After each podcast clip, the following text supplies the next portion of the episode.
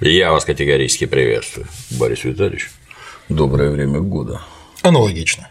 А вот не далее, как вчера, в Барселоне очередной какой-то отморозок на центральной улице в прогулочной зоне въехал в толпу на микроавтобусе, задавил насмерть 13 человек вроде как, и сколько-то там изрядно покалечил. Конечно, не как в Ницце, где 86 большим грузовиком задавили, но тоже мое почтение. Что скажем?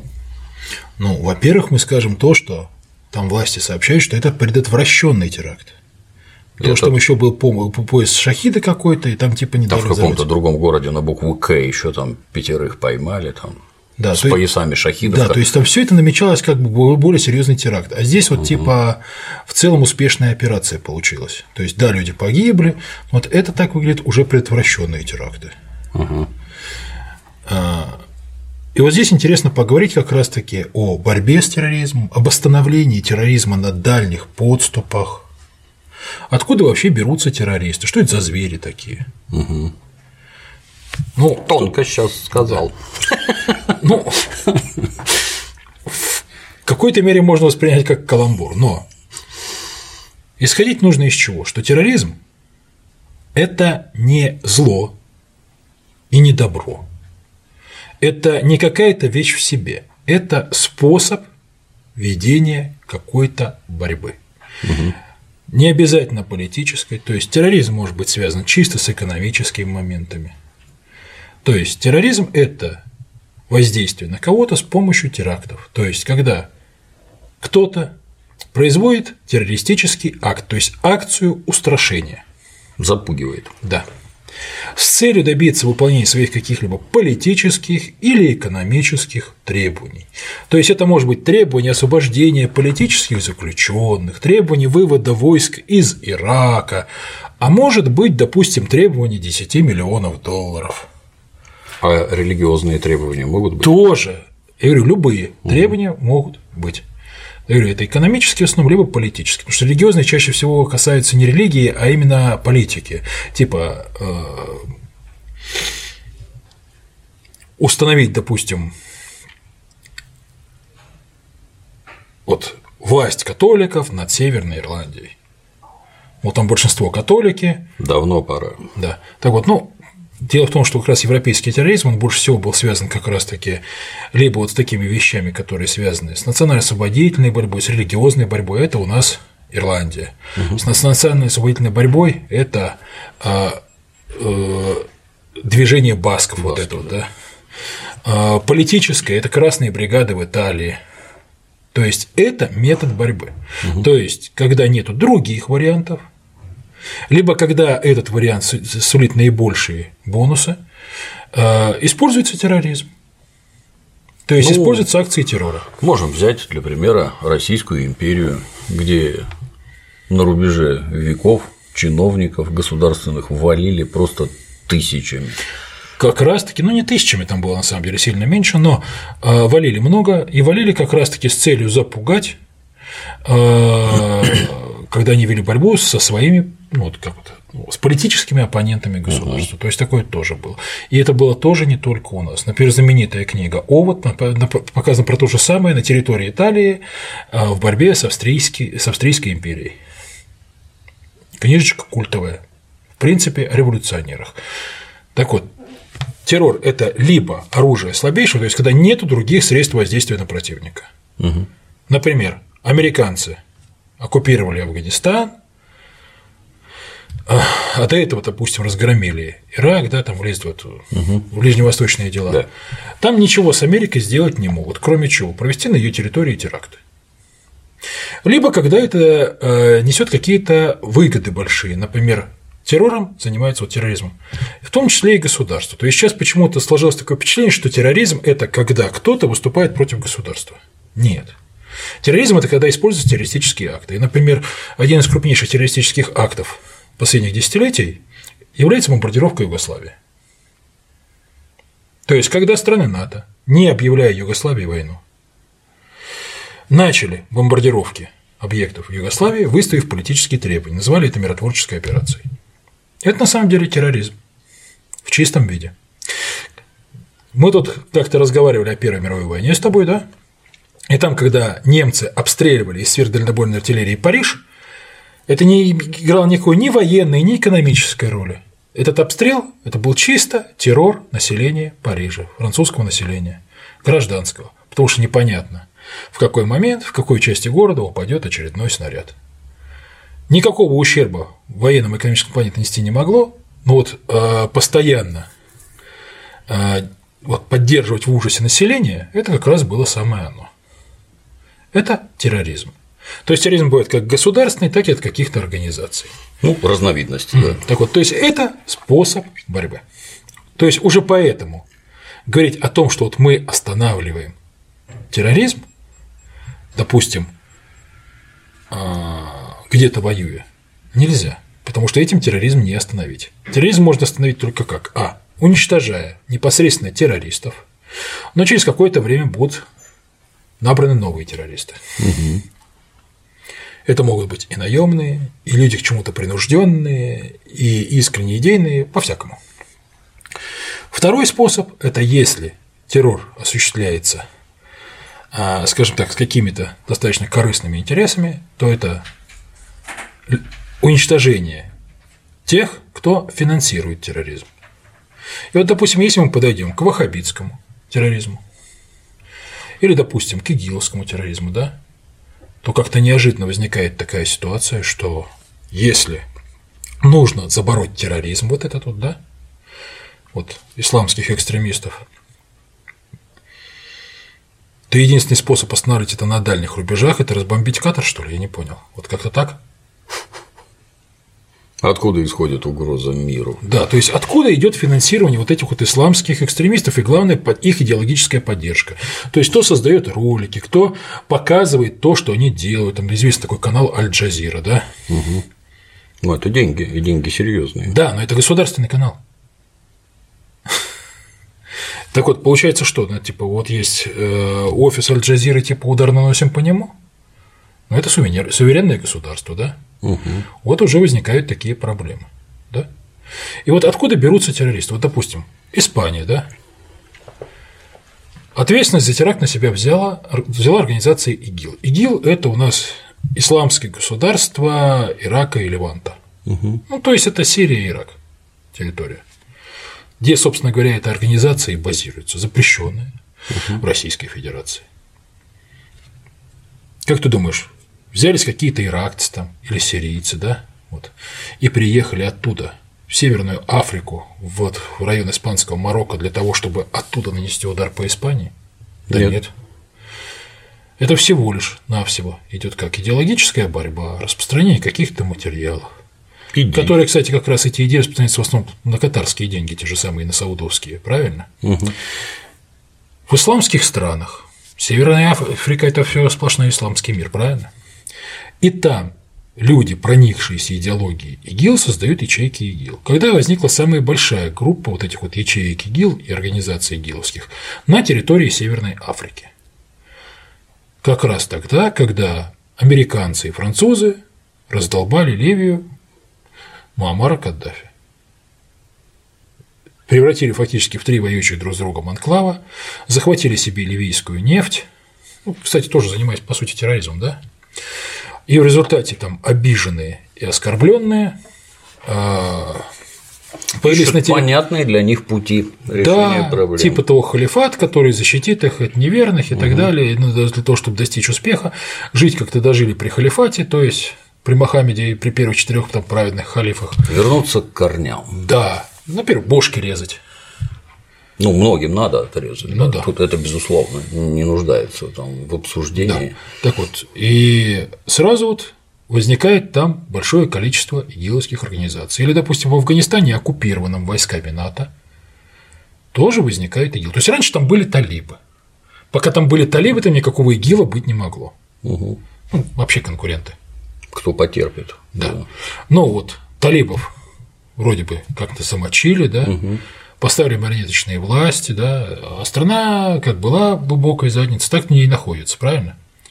И в результате куда податься бедным афганским дехканам, которые мечтают о справедливости. И тут неожиданно оказывается, что да вот, те, кто были вчера талибами, да. после поражения талибов стали сейчас игиловцами. Игилами. Да, и никаких тысяч игиловцев из Ирака в Афганистан не прибыло. Наоборот, из Афганистана прибывают воевать в Ираке в Сирию. Прибыла идея. Да. И, соответственно, бомбить Ирак и Сирию в данном случае для борьбы с подобным терроризмом абсолютно бессмысленно. Более того, чем больше это бомбишь, тем больше показываешь правильность этих идей, тем больше сторонников этих идей возникает. Ну, может, там какие-то другие проблемы с помощью бомбежек решаются? Нет, нет другие-то решаются постоянно. Дело в том, что и в Ираке, и в Сирии есть нефть, есть пути для прокачки нефти. Кому-то нужно, чтобы нефть из Катара сухопутным путем через Сирию и Турцию шла в Европу нефть и газ, а кому-то нужно, чтобы они туда не шли. То есть это вполне конкретные интересы. Но про них говорить не принято, потому что если говорить про эти интересы, неожиданно оказывается, что, собственно говоря, э, Сирию дербанят крупные державы для того, чтобы, вот, ну, Ирак, для того, чтобы максимально удобно разграблять их богатство. То есть действуют в своих интересах. При том, что не интересы даже своих государств, своих народов, а в интересах вполне конкретных людей, которые этими государствами управляют, то есть в интересах своей олигархии. Ну, ну, что... ну вот, например, если этот самый Катар проложит трубопровод через Сирию и начнет гнать свой катарский газ прямиком в Европу, фактически. Наверное, это скажется как-то на поставках газа из России. А поскольку, как мне кажется, наша страна экономически очень крепко привязана к этому самому газу, то, наверное, для нашей страны в целом, не только для олигархов, но и для всех остальных, это не полезно, чтобы Катар прокладывал какие-то свои газопроводы, и вот угрожающие нашему благосостоянию. Так вот ты сейчас э, заблуждаешься. Во-первых, это не касается нашего благосостояния. Это же тезис. Ну, так. так. Вот, здесь э, есть какой момент? Дело в том, что, а может быть, лучше не в Сирии кого-то там конкретно бомбить и мешать прокладке трубопровода, а сделать так, чтобы этот газ перерабатывался у нас, чтобы у нас была своя промышленность, тогда в общем-то, и торговать газом особо не нужно будет, и нефтью. Это же отличное сырье, которое можно использовать на территории страны. Кстати, такое преступление в свое время совершил Саддам Хусейн. То есть в Ираке угу. снижались поставки за рубеж нефти и газа, и все больше перерабатывалось в самой стране. Доигрался. Да. Ну, вкусную нефть и газ какой-то там, не знаю, местечковый вождь будет жрать под свою страну, да он оборзел.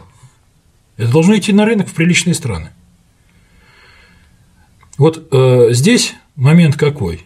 Ну, ясно, что Газпром народное достояние. Поэтому, угу. допустим, у меня Газпром не за мои долги отключает э, котельные, в Подмосковье. А зато Украине прощают, там, допустим, бешеный долг там, под 3 миллиарда долларов, да? Уже простили, что ли? Вроде же там какие-то лондонские суды ну, велели ну, пока заплатить. ничего не платят, а многое чего и даже простили. Ну, это же партнеры, правильно? Угу. А здесь типа свое быдло, пускай оно платит. Поэтому я, например, не считаю, что доходы Газпрома – это мои доходы. Да, более приятная конъюнктура на нефть и газ, она, собственно говоря, обеспечивает некоторый рост жизни внутри страны, рост уровня жизни. Но гораздо больший рост уровня жизни обеспечивает, вот как показывает тот же самый Китай, развитие собственной промышленности и переработка своего сырья на своей территории, а не продажа его куда-то за рубеж, покупку оттуда готовой продукции. Ну вот, э, поэтому сочувствие вот таким вот как бы интересам мне нет ни малейшего. Это не мои интересы. Угу. Мои интересы, чтобы газ и нефть у нас здесь перерабатывались. Нефиг ими торговать, это наше. Но у олигархов у них свои есть э, резоны. Поэтому вывозим за рубеж деньги, было бы странно, если бы при капитализме было как-то по-другому. Правильно. Так вот, вот он вот такой. Так вот, поэтому я говорю, вот эти вот э, темы, они не вызывают сочувствия у меня, более того, не вызывают сочувствия у большинства людей. Почему? Э, ну, наверняка, почему понятно не вызывает. Именно поэтому эти темы и не озвучивают. Поэтому у нас начинает бороться с терроризмом на дальних подступах. И в результате у нас возрастает в стране террористическая опасность. То есть вынуждены принимать вот этот вот блок законов Яровой, который говорит о том, что у нас ну, террористическая угроза после начала операции против ИГИЛ возросла. Правильно? А при этом о том, что дальше растет террористическая угроза, нас сообщают постоянно. Так? И вот в Испании оно растет. При этом а, для проведения теракта не нужно ни особо больших средств, не особо большого количества каких-то там людей, и более того, даже не обязательно засылать кого-то, кроме эмиссаров, которые занимаются агитацией.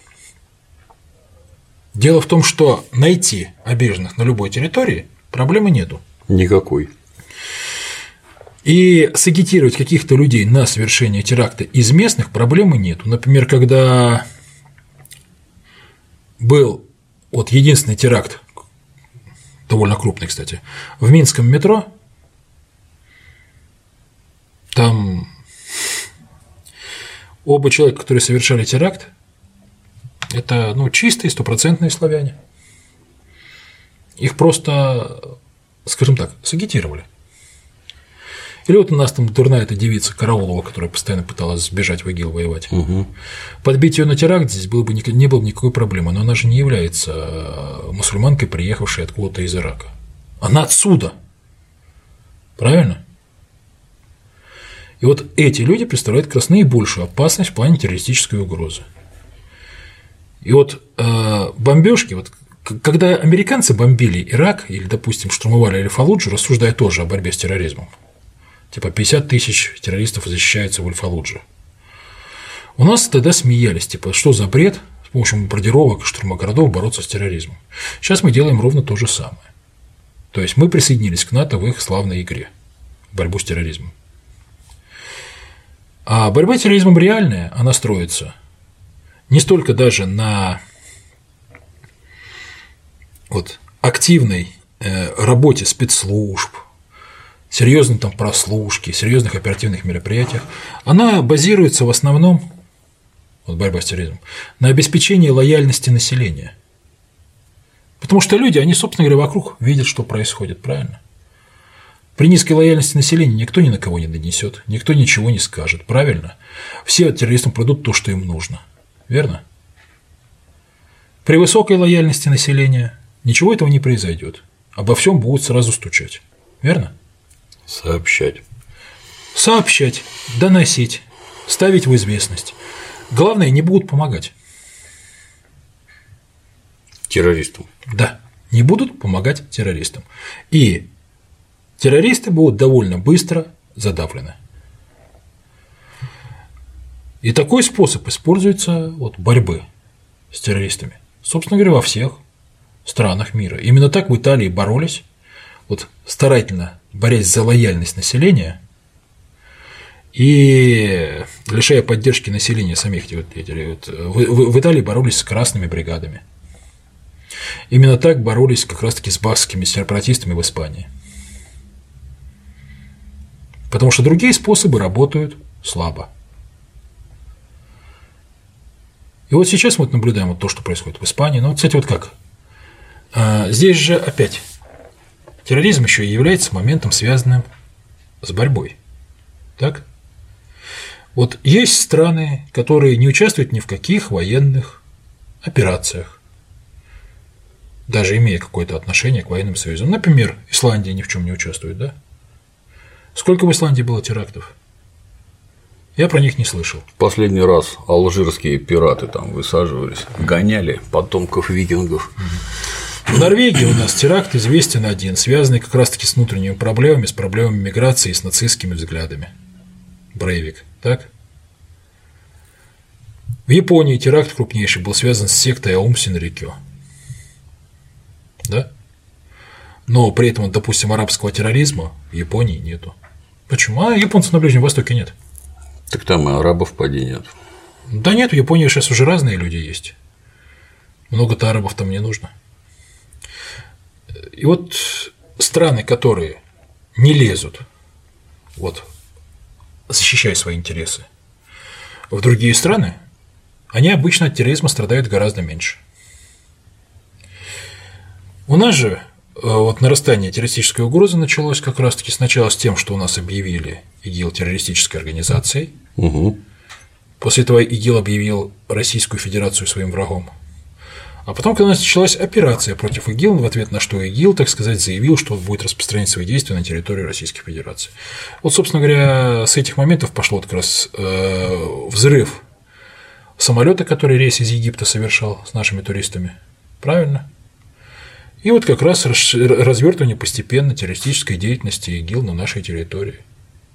То есть рост их активности. Но вот здесь как? Мы вступили в эту борьбу. с людьми, которые активно придерживаются террористической тактики. При этом мы тоже с воздуха бомбим, так сказать, вот э, достаточно куда попало. То есть постоянно сообщаем, что уничтожили командование боевиков. Может, и уничтожили. Может, и уничтожили. Это неизвестно. Боевики не докладывают, к сожалению. Но вот печально известные факты, ну, вот кадры, которые размещало Министерство обороны, типа уничтожили нефтехранилище, и там вот четко видно, что на самом деле на э, видеосъемке элеватор. Здесь момент какой? При ударах с воздуха, при ударах с большого расстояния ошибок избежать не удается никому.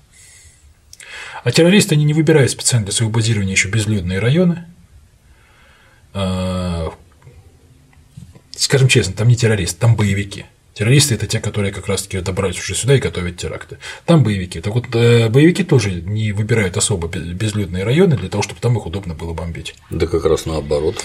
А страдают, если мирные жители, то что это делает? Это пополняет ряды боевиков и ряды террористов. То есть бороться с терроризмом можно лояльностью населения, но это на своей территории. Угу бороться как раз-таки можно, нанося удары по тем, кто финансирует как самих вот террористов, так и террористические идеи. А откуда они финансируются, это, собственно говоря, откуда идет пропаганда, это вполне известно. Так вот, и вот обеспечивая лояльность населения. Ну, они же безумно богатые, все эти, как их называют, монархии Персидского залива. А какое имеет значение, богатый или нет? Ну, что этому можно противопоставить? Забороть своим богатством? Ну как, вот Саддам Хусейн, например, Кувейт просто захватил. Ну и вылетел оттуда. Вылетел, потому что поддержали американцы. Правильно? Но э, все эти монархии, они имеют тоже какие-то свои интересы, по которым можно вполне конкретно бить. Нам? Да даже нам. Ну вот, например, Последние события, связанные с Катаром. То есть ясно, что Катар, ну, это, я говорю, в принципе, секретом не является. Финансирует вот эту вот фундаменталистскую деятельность исламистскую, то есть финансирует ту самую идеологию, которая порождает вот эти вот массовые теракты. Угу. Не так давно наша государственная компания Роснефть продала довольно солидный кусок акций, что-то порядка 20%, Катару. Это что, мы финансируем терроризм теперь? Даже и не знаю. Вот зачем это было делать? Ну, это же капитализм. Понятно, это капитализм. У него же у капитала родины нет. Так это что ж получается, что капитализм в данном случае порождает терроризм? Вы страшные вещи говорите, Борис Витальевич. Он порождает вот эту вот как раз-таки постоянную борьбу с предъявлением экономических и политических требований, а терроризм – это всего лишь один из методов этой борьбы. Потому что, я говорю, терроризм – это не какое-то вот абстрактное зло, типа дьявол такой вот воплоти. Нет, это метод. Метод преступный, жестокий, одобрять который, разумеется, никак нельзя. Так вот, это убийство людей, это запугивание людей. Но при этом это лишь метод, один из способов действий в борьбе, в противостоянии. Ты говоришь, что же делать, чтобы этого не было? Либо чтобы не было этой борьбы, либо сделать так, чтобы этот способ нельзя было использовать. Вот, допустим, как во время войн добились вот во Вторую мировую войну, чтобы не использовалось химическое оружие. То есть это объявлено именно преступным, но здесь как? Преступным было объявлено любое применение химического оружия. Здесь же у нас борется с террористами, но не борется почему-то с теми, кто этот терроризм финансирует. Вот это неправильно. А вот отскакивая в сторону, а вот то, что обычно мы наблюдаем там, да, вот взорвали самолет, и типа адский резонанс от этого, потому что народу много, самолет и все такое. А тут сел в грузовик. И вот результат. Не, резонанс дает не то, что мы взорвали, что уничтожили. Дело в том, что если э, сделать абсолютную безопасность вот на самолетах, допустим, крайне вот этой вот патологической формы проверки, вот запредельной, раздеваться, просвечивать кишечник там и так далее, то есть, ну, сейчас на самолетах летать даже тут как-то воспринимается достаточно унизительный процесс прохождения на самолет. Так вот, то просто найдут другие объекты. Метро, троллейбусы, а просто вот на улице на грузовике врезаться в толпу, а обрушить чего-то, допустим, с крыши на проходящую толпу людей. То есть способов найти можно много. Если есть цель провести теракт, то метод найдут. Постоянный вот жесткий контроль, типа все эти рамки в метро и так далее, оно, ну как, оно позволяет э, часть террористов перехватить какую-то на поступах, но именно какую-то часть. Но он не работает. То есть все это безумие устраивать в метро какие-то там глобальные проверки. Вот. Я когда-то трудился на Литейном. Там не было никаких террористов. У нас станция метро Чернышевская, например которая, как и любая станция метро, обладает некой пропускной способностью. И если, так сказать, в рабочее время она функционирует совершенно спокойно, то когда заканчивает работу куча госучреждений, которых там навалом, и все идут в метро, то там закрывают все двери и оставляют одну. Не потому, что вас не хотят пустить, а потому что у вас вылезет столько на платформу, что вы падать под поезда начнете, понимаешь? Mm-hmm. Да? Ну вот они стоят на улице огромной толпой. Это еще никого не проверяют. А если начать всех пропускать через рамки, ключ, то телефон... толпа на улице станет больше, так и в этом случае, как цель теракта, будет выступать уже не поезд в метро, а толпа да. перед входом в метро. Вот ну, и все. Метро просто перестанет работать, если все. Не в этом дело, я говорю, даже просто вот образуется толпа, да. все, объект есть. Вот здесь, кстати, есть еще такой довольно занятный э, момент, связанный с терроризмом. Дело в том, что когда терроризм ведется вот именно против непосредственно там каких-то власт, ну, ну, терроризм Российской империи, да, угу. то там террористы, они действуют э, не с целью запугать население, а с целью запугать крупных чиновников и функционеров государственных, правильно? И поэтому объектами становятся именно эти функционеры. И в этом случае людей гибнет мало, но вот это они гибнут. Правильно? Угу. Это адресный такой вот терроризм. То есть по вполне конкретно вот э, людям и объектам. А если есть задача напугать вот именно население, то есть вызвать панику вообще в целом населения в стране, то тогда производятся вот такие вот э, теракты, которые как раз таки чиновникам достаточно плевать крупным, угу. Но которые напрягают все население. Это как раз вот на общественном транспорте, те же самые самолеты, например. То есть объекты терроризма тоже получаются разные. Например, те же самые левые террористы, вот про которых любят говорить, они взрыв в метро не устраивали. Да и на самолетах, пожалуй, тоже. Ну так, поезда-то хоть иногда под откос спускали, нет? Да нет, они в основном так, типа, знаешь, там, действительно, взорвать какого-нибудь чиновника. То есть другая цель была. А метод, ну да, террор, запугивание.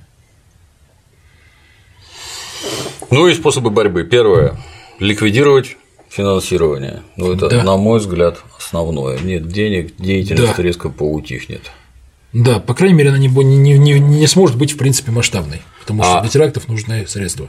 А борьба с идеями? Борьба с идеями – это ключевой момент, потому что борьба с идеями – это один из важнейших моментов в борьбе за лояльность населения.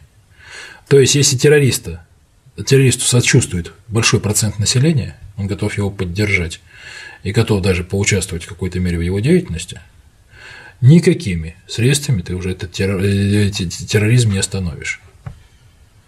Если э, вот ты выиграл борьбу за идею, то террорист оказывается, ну, фактически, как в безвоздушном пространстве.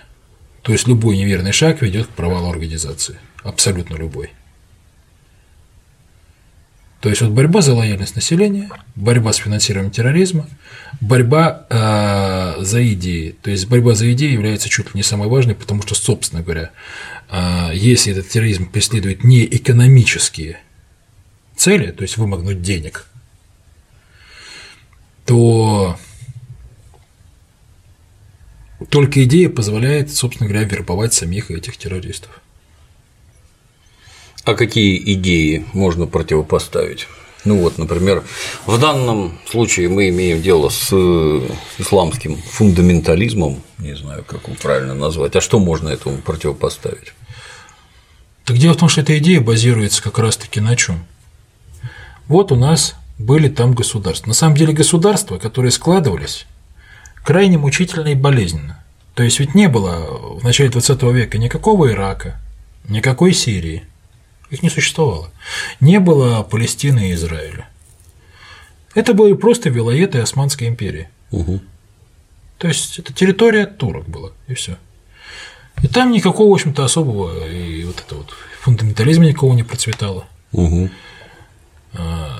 Те же самых ваххабитов это Лоуренс Аравийский в Первую мировую войну вытащил, по сути, на белый свет для борьбы с турками. Угу.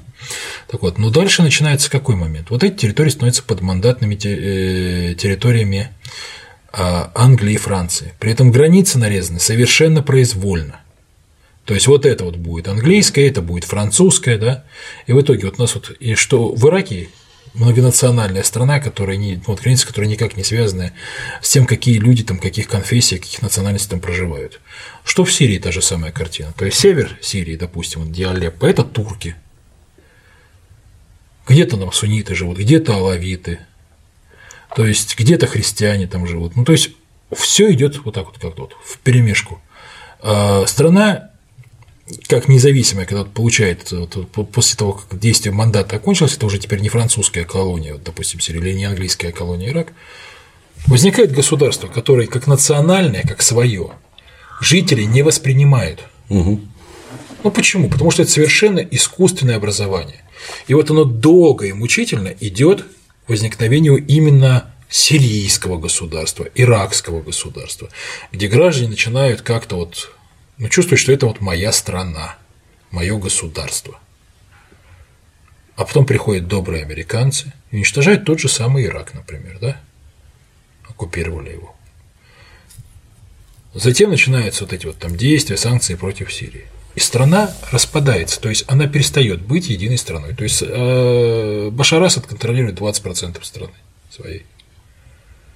То есть небольшую часть сравнительно. И то контролирует, мягко говоря, только при помощи.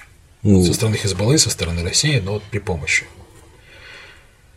И государства нету. А людям нужно понятие о справедливости. Им нужно. То есть, вот откуда взялась сама эта идея? Это же на самом деле вот это исламское государство. Это идея возникновения халифата. Откуда она взялась? Как раз создать свое государство, которое будет своим для этих людей. И вот под эту идею идет вербовка и боевиков, и террористов.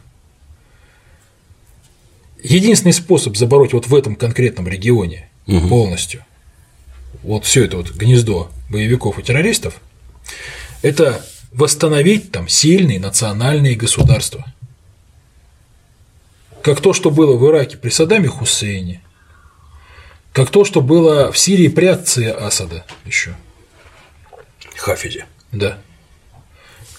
Вот если это восстановить, там боевиков никаких не останется никаких э, террористов там не останется, там будет, ну, им будет не до этого. Но для этого нужно, опять же, проходить мучительный процесс возникновения государства. Потому что вот Сирию, допустим, если сейчас даже взять ее, огородить, вот типа, что вот это Сирия, восстановить власть Башара Асада над всей территорией, перестать поддерживать там эти группировки, там уже люди не воспринимают себя как жители Сирии. То есть процесс создания национального сирийского государства нужно начинать с начала, с нуля. Ну, Теперь просто, уже чужие друг другу. Не просто же так Майдан устраивали. Ну, вот, собственно говоря, у нас э, тоже вот сейчас есть пытаться восстановить Советский Союз, ни прибалты, ни грузины, ни украинцы, они не будут считать себя частью вот как бы единой страны. Они уже сделаны сейчас для нас чужими. В том числе и силами, кстати, и наших властей, и своих властей. То есть это такой процесс – создание национальных государств на обломках Советского Союза. И поэтому вероятность возникновения Советского Союза, вот восстановления его, с каждым годом становится все меньше, потому что эти люди становятся уже чужими друг другу, они не воспринимают себя как единый народ. Но вот в Сирии та же самая картина. Но только там эта картина идет сейчас в момент раздирания государства и продолжения войны. И вот пока там нету государства сильного, нету вот, для людей э, какого-то понятия справедливости и так далее, они будут поддерживать вот этих самых людей, которые говорят о том, что давайте сделаем халифат, как бы сделаем как было, и вот тогда будет справедливость и благорастворение. И вот мы, допустим, возьмем и живьем сожжем всех чиновников, которые воруют. Угу. И демонстративно так и делают. Кого-то сожгли, кого-то утопили, кого-то взорвали, связанного прямо в машине из гранатомета, да? Проку только ноль. Как? Они же сообщают, за что уничтожают, и они дают вот этим как раз-таки людям, которые живут на этих обломках, оставшихся от государства под властью того же самого, например, марионеточного правительства в Ираке, да, они для них дают вот как раз то самое чувство справедливости и какой-то защищенности. И люди их поддерживают. Вот чтобы этого не было, нужно, чтобы там было, были нормальные самостоятельные государства – а нормальные самостоятельные государства могут быть только в том случае, если там богатство местное будут принадлежать этим государствам, а не американским, английским или даже российским компаниям. И когда на этих территориях а, будет действовать закон и порядок, который относится к этому государству, не осуществляется оккупационными войсками.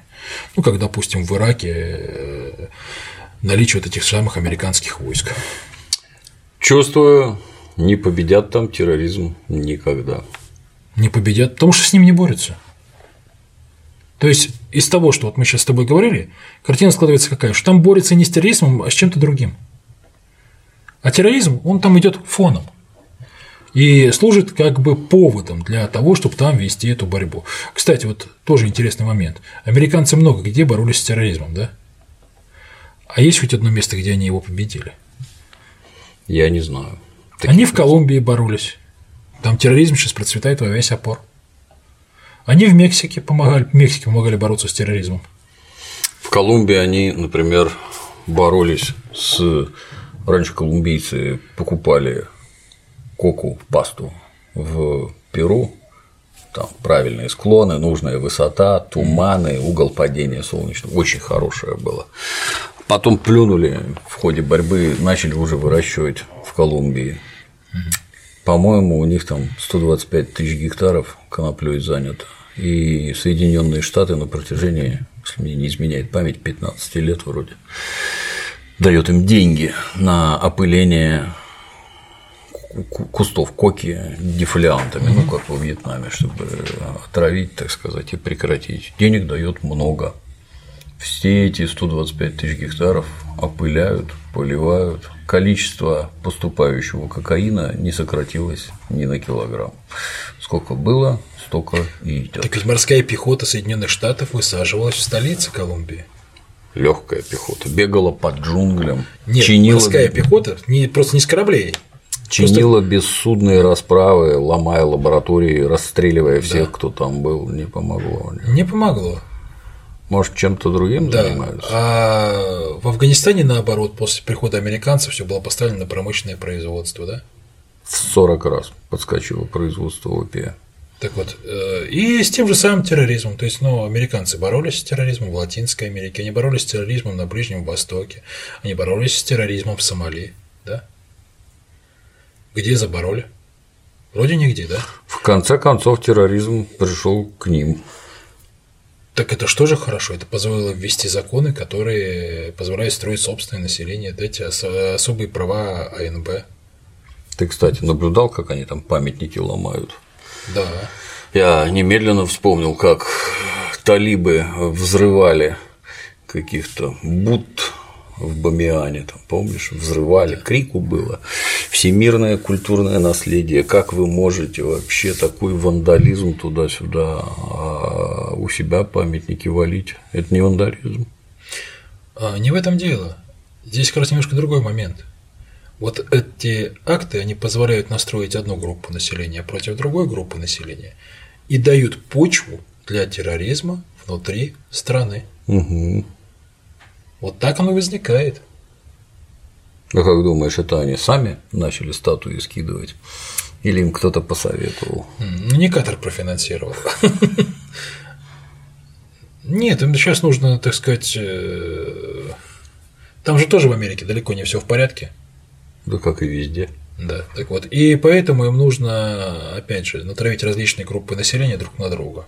Пускай будут теракты, пускай будут друг друга убивать, но зато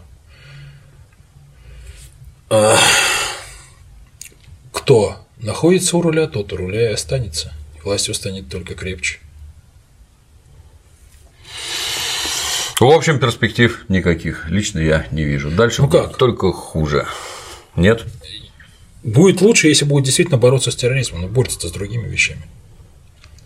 Я бы сказал, не борются, а решают проблемы какие-то свои. Да. А борьба с терроризмом только повод. А дело все дальше и дальше идет к войне.